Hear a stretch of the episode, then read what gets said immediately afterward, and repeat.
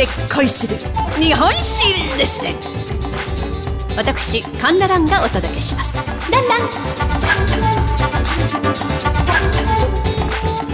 大久保利通の巻。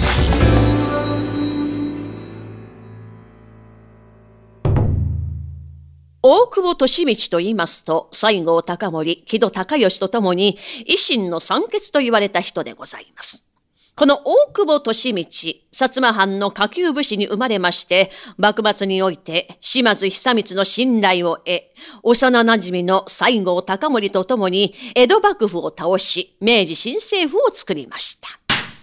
まあ、この明治新政府の中心人物としてたくさんの新しい制度を打ち出していきます。まずは、藩籍奉還。まあ、これは、藩の領地と領民の席を朝廷へ返すということ。まあ、これに続きまして、廃藩置県も行います。まあ、これは藩を辞め、府や県を置いたのです。まあ、倒幕でもってバラバラになった日本をまとめるため、中央集権化として行ったわけでございます。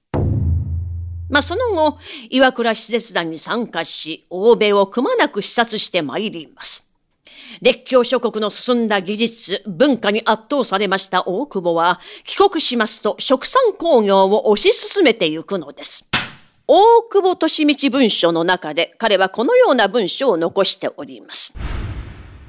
およそ強国弱国の違いは、その国民の貧富に由来し、国民の貧富は物産の多いか少ないかによる。そして物産の多少は国民が工業に従事し、努力するか否かによるが、その期限については政府高官の指導、奨励によらないことはなかった。政府に願いたいことは、一定の規則を設けて食産工業を起こし、国民の一人といえども怠惰であったり参加できなかったことがないようにし国民を豊かな生活にまで達するようにしたい国民が富裕になれば国家も不況になるのは必然のことである。まあ、こうして富岡製糸場を作るなど、食産工業を推進し、近代化に向けて尽力していくのです。まあ、いつの世も同じなんでしょうがね、ものすごい力でもってことを推し進めると、それに対して反発するものが出てくるもの。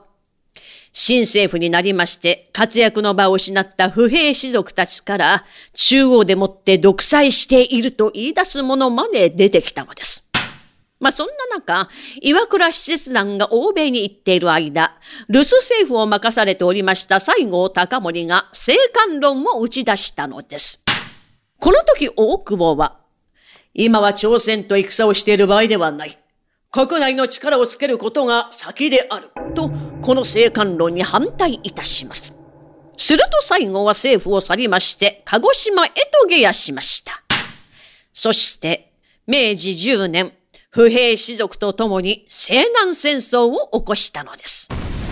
しかし大久保は、この内乱のさなか、上野公園にて第1回内国官業博覧会を決行したのでした。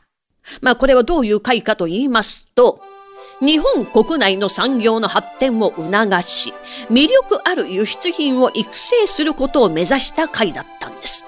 まあ、いかに大久保が列強に負けないためにも国力、また国民の力をつけることが大事と思っていたかがわかるかと思います。やがて西郷隆盛は城山でもって自陣。西郷の死を知りました大久保は、おま藩と共に新しか日本が生まれる。強か日本が、と言って、その場で号泣したんだそうでございます。まあ、西南戦争は西郷隆盛の真意でなかったことを大久保は知っていたのではないでしょうか。あくる年大久保は、清井坂でもって不平士族6名によって暗殺されます。去年、四十九。暗殺した者たちは、西郷を殺した張本人、また国の金を無駄遣いしている悪い奴といった理由で殺害に至ったようですが、これは全くの的外れでございました。大久保は公共事業の費用不足を補うため、資材を投じた上、借金までしていたんです。まあ、当時で8000円、今にすると1億円をはるかに超えていたんだそうです。まあ、債権者もこのことを知っておりまして、死後、家族に対しまして一切取り立てをしなかったと言われております。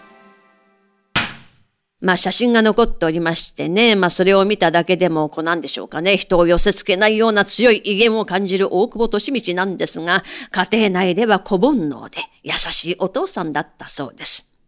で、仕事で多忙を極めた利道でしたが、土曜日の夜は家族みんなで食事をすることを何よりも楽しみにしていたんだそうです。大久保は生前、このような言葉を残しております。維新は30年でやり遂げるつもりでいないとダメだ。最初の10年は創業。次の10年は国内を整えること。最後の10年は後進たちに任せたい。と。そして彼の座右の銘は、異性生命。まあ、なすに政治の性と書いて、清らかに明るいと書いて、異性生命。まあ、これは、政治を行うためには、心も態度も清く明るくなければならないという意味です。彼は私服を肥やすことなどこれっぽっちも考えず、常に我が国日本の育成のことを考えていたのではないでしょうか。今回のところは、幕末から明治にかけ、近代日本の礎を築いた孤高の政治家、大久保利通の一席は、これをもって読み終わりといたします。お相手は私講談師神田蘭でございました。ランラン